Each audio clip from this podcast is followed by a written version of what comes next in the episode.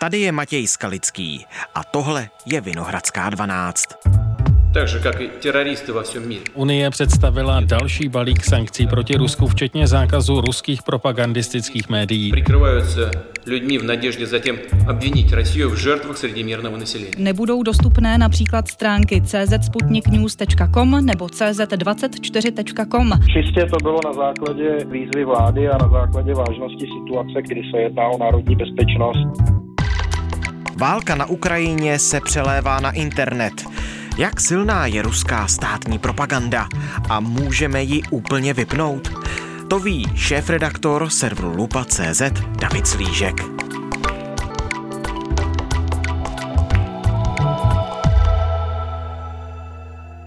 We will ban in the state, the state owned Russia today. Dnes je středa 9. března. And to sow division in our union. Davide, ahoj. Ahoj. Jak teď v souvislosti s válkou na Ukrajině funguje ruská propaganda? O čem vysílá? O čem píše? Je to asi to, co by člověk od propagandy očekával. Snaží se prodat v úvozovkách uživatelům, ať už tedy mimo Rusko, anebo samozřejmě i uvnitř země, ten pohled nebo to vysvětlení celé té invaze, které vlastně slyšíme z oficiálních míst. My vidíme to.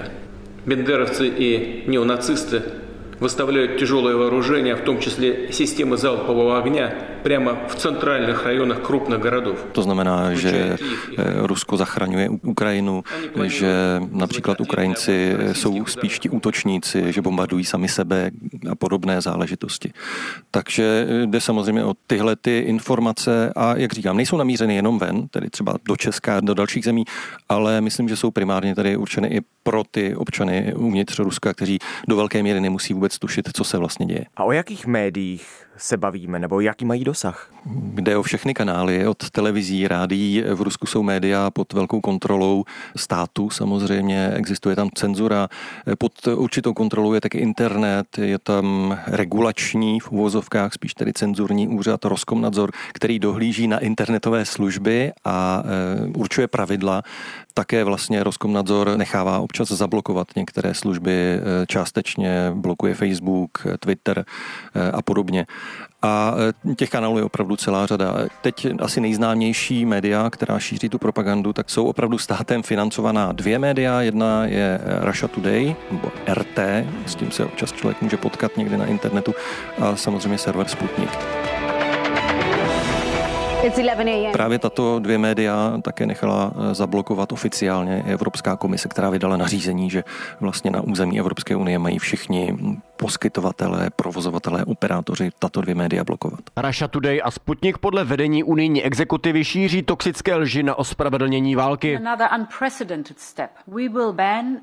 Tohle rozhodnutí, o kterém ty mluvíš, to je poměrně bezprecedentní krok, nemýlim-li se. Ona je bezprecedentní i ta válka samotná, takže ji provázejí bezprecedentní kroky i na úrovni médií, anebo právě regulace nebo blokování. Evropská komise nepamatuju si, že by tedy přistoupila k něčemu podobnému někdy v minulosti myslím, že ne. A teď eh, vlastně v rámci i různých dalších sankcí přistoupila právě i k tomuhle opatření. Eh, my máme v Česku také podobná opatření, podobná rozhodnutí pro blokování nějakých dalších serverů v rámci českého internetu. Mm-hmm.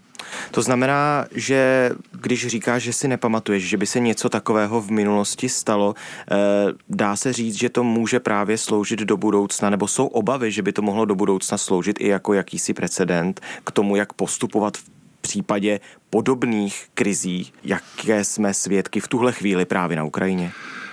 Ono se ukazuje, že my nemáme vlastně daná nějaká pravidla pro to, jak v takovém případě postupovat, jak zavádět tato vlastně cenzorní opatření, která jsou namířená právě třeba proti šíření zahraniční propagandy v rámci nějakého válečného konfliktu.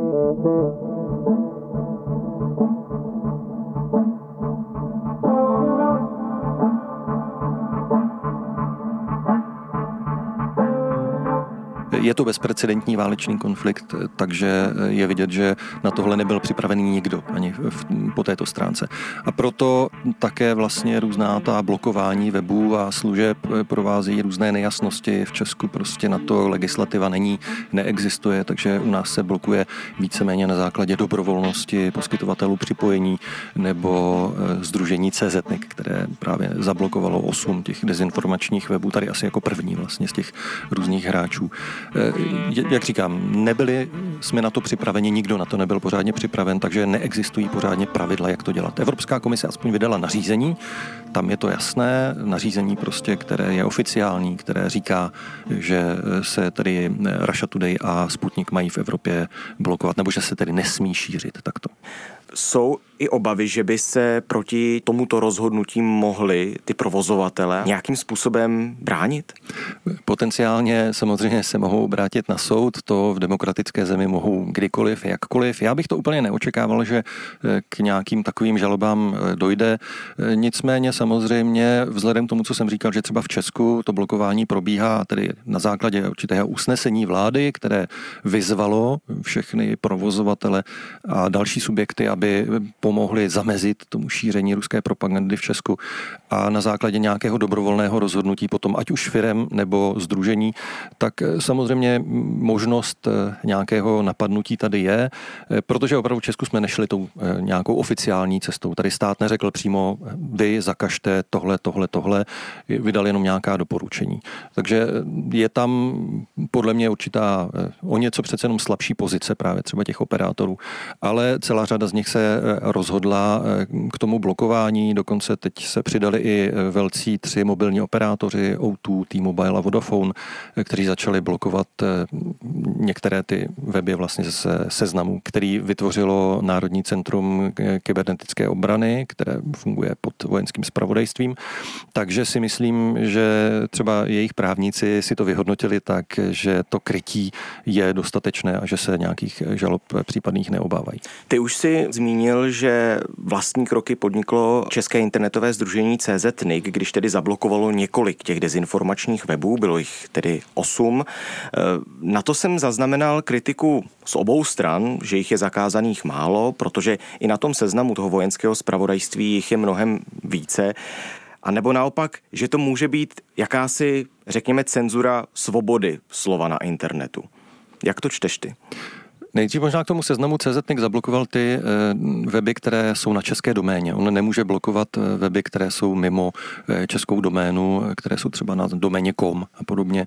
Takže myslím, že kvůli tomu si vybral právě těch osm webů. Zablokované jsou třeba servery Aeronet, Protiprout, První zprávy nebo Česko bez cenzury. Ten seznam pochopitelně ani nemůže být konečný, bylo to nejkřiklavější případy. Které Všechno tedy, co končí .cz. .cz, česká doména. To je ta česká hlavní doména, říká se tomu anglicky top level doména a tu právě eh, spravuje CZNIC a eh, on těch osm eh, webů zablokoval, takže je vyřadil z této domény. To znamená, že vlastně ty jejich adresy se nedají dohledat, nebo dohledat ano, ale nedá se na ně přistoupit tak.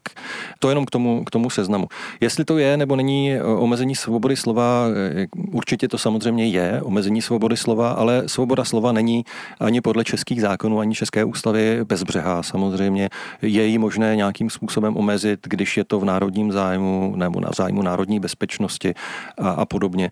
Takže pokud se dostaneme do, tohoto, eh, do této oblasti, tak eh, určité možnosti eh, tady samozřejmě jsou, jak tu státní cenzuru. A teď opravdu my se bavíme o cenzuře a já nechci, aby to vyznělo úplně nějak jako negativně nebo hanlivě, ale prostě je to jakoby vlastně cenzorní zásah, tentokrát ne proto, aby se třeba umlčela nějaká opozice, jak je to normální v Rusku, ale proto, aby se zamezilo prostě státní propagandě. Co mě třeba osobně se úplně nelíbí a to kritizovala celá řada lidí, je ten způsob, jakým k tomu zablokování došlo a to právě, že je to ta dobrovolná výzva, aby dobrovolně tedy operátoři něco udělali nebo CZNIC něco udělal, že vlastně stát eh, se za ně nepostavil úplně eh, na 100%, neřekl eh, nebo nedal ten příkaz sám s tím, že by třeba se dalo proti tomu příkazu nějakým způsobem, nějakými správními žalobami případně postupovat a podobně. To mně přijde, že je trošku škoda, Na druhou stranu chápu, že prostě opravdu na to nebyl nikdo připravený. My tady ty nástroje legislativní nemáme. Například na Slovensku tam je ta situace o něco jiná. Príbudne nové oprávnění a to požiadať Národný bezpečnostný úrad o blokovanie dezinformácií a hybridných... V praxi budeme pri spolupráci vychádzať najmä z podkladov Národného bezpečnostného analytického centra. Podrobnosti o postupoch úrad zverejniť nemôže, no dôležitú úlohu v nich bude mať aj polícia. Čo budú Slováci si schválili blesku rychle speciální zákon, který tamnímu Národnímu bezpečnostnímu úřadu dává pravomoc právě vydávat příkazy k zablokování nějakých webů. I tam je ten zákon eh, kritizován z některých stran kvůli tomu, že není úplně transparentní, že vlastně není jasné, podle jakého klíče ty weby se vybírají, kdo přesně určuje, že tento web už je propaganda a tento ještě není. Samozřejmě ta situace není jednoduchá, ono o tom rozhodnout, eh, když se třeba i na nějaký takový web podíváte, eh, není to, není to jednoduché, protože samozřejmě na těch webech nebývá třeba jenom propaganda, bývá tam i normální obsah. A teď, eh, kde najdete sám tu hranici, jestli prostě 50% propagandy už je jako přes čáru nebo není, to jsou rozhodnutí, která se nedají dělat matematicky. To prostě musí někdo nakonec říct, ano, myslím si, že tohle už je jako moc, nebo tohle ještě jako můžeme nechat.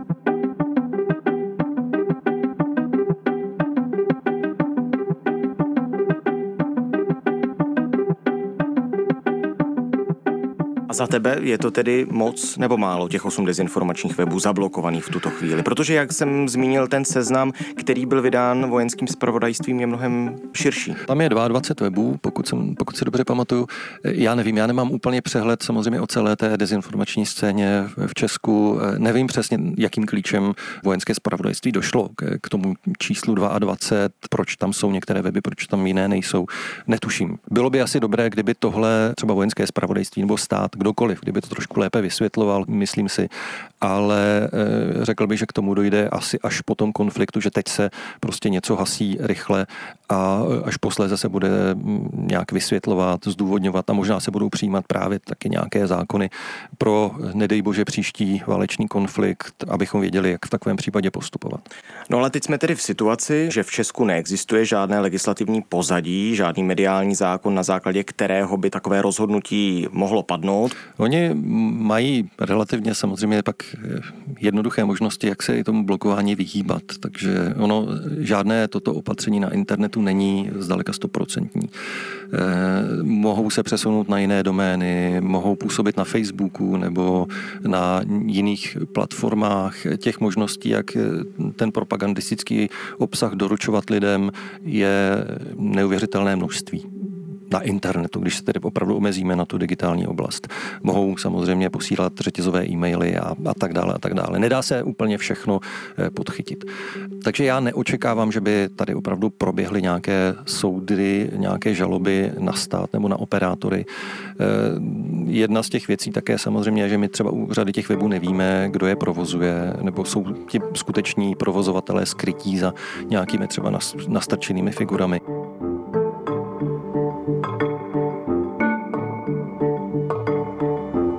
Podívejte se, tak vy vybíráte peníze na provoz Aeronetu od čtenářů a přitom se schováváte zamčený, odmítáte komunikovat jak s novináři, tak se svými čtenáři, když na to přijde. Říct, já chci říct, že eh, s novináři, kdybyste informovali pravdivě, poctivě, tak by nebyl problém. Ale v podstatě jako to, co jako vy předvádíte. Je otázka, kdo by pak ty žaloby podával.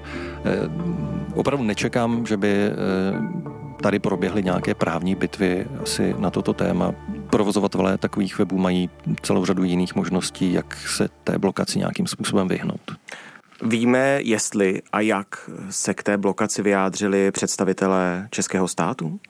Víme to, že právě třeba výzvu eh, toho Národního centra kybernetické obrany eh, podpořil ve výsledku ministr eh, průmyslu a obchodu pan Josef Síkela a také ministr vnitra pan Rakušan, protože oba dva zaslali vlastně operátorům prostřednictvím peeringového združení NX.cz dopisy, ve kterých potvrzují, že to blokování webů není v rozporu s principem takzvané síťové neutrality.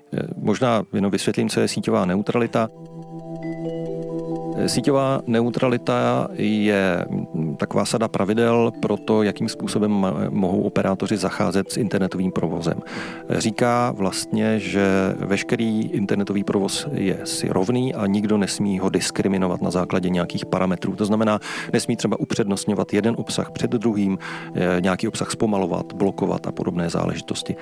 Tato pravidla určuje nařízení Evropské unie, které platí od roku 2015, jestli se nepletu, ale samozřejmě i v tom nařízení jsou různé výjimky, například pro případ, že by nějaký internetový provoz ohrožoval provoz sítě, nebo třeba právě pro případ národní bezpečnosti. A právě na tyhle výjimky se odvolávají ty dopisy Ministerstva průmyslu a Ministerstva vnitra, které říkají, že na základě těchto výjimek se nedá říct, že by eh, to blokování dezinformačních proruských webů nebo propagandistických webů porušovalo ta pravidla síťové neutrality. Davide, ještě mě zajímá jedna věc. Ono to souvisí s tou síťovou neutralitou, o které se tady eh, teď bavíme.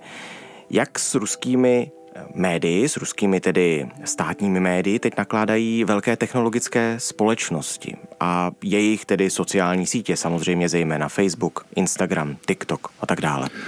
To je velký boj, protože eh, jednak eh, některé tyto firmy mají v Rusku své obchodní zájmy, takže tam eh, je vidět určité lavírování, například je to hodně vidět u Google, který v Rusku musí, pokud tam chce zůstat na tom trhu, tak musí nějakým způsobem tedy vyhovovat tamním cenzorním pravidlům, takže je na něj velký tlak, aby třeba neblokoval ruské youtubery, kteří mají velký vliv a šíří opravdu ten oficiální ruský názor nebo tu oficiální ruskou propagandu. Proběhl tam dokonce soud, který Google prohrál, dostal nějaké pokuty za to, že právě jedno takového velmi vlivného ruského youtubera zablokoval.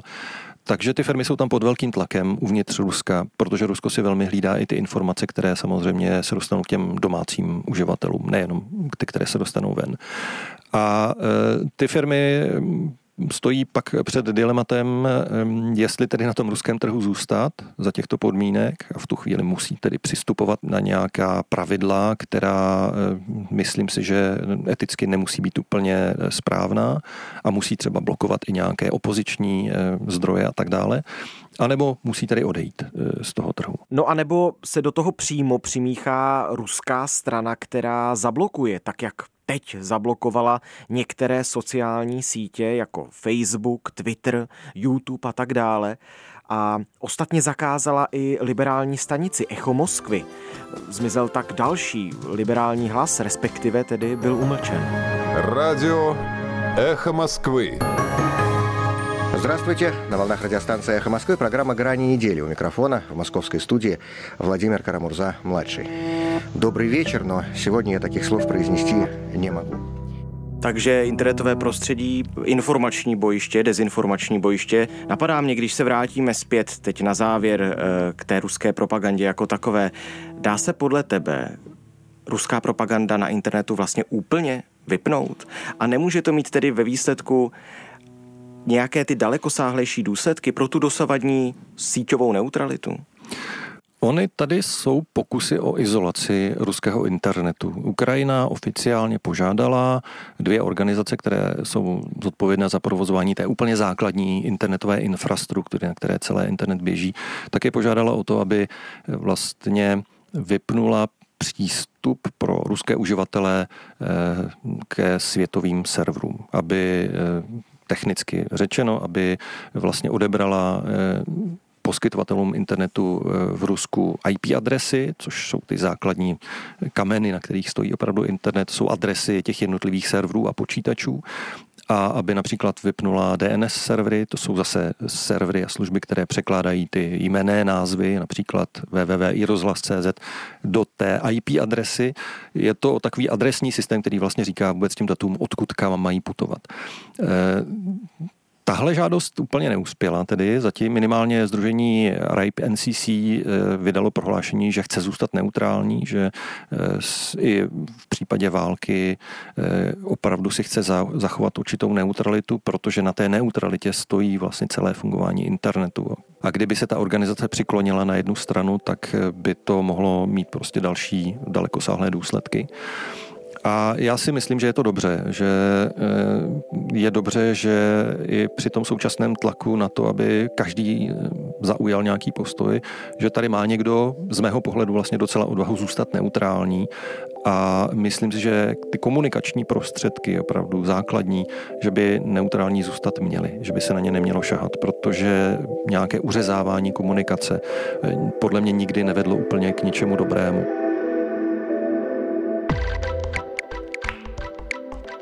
Se šéf-redaktorem serveru Lupa.cz Davidem Slíškem jsme si po rozhovoru ještě volali.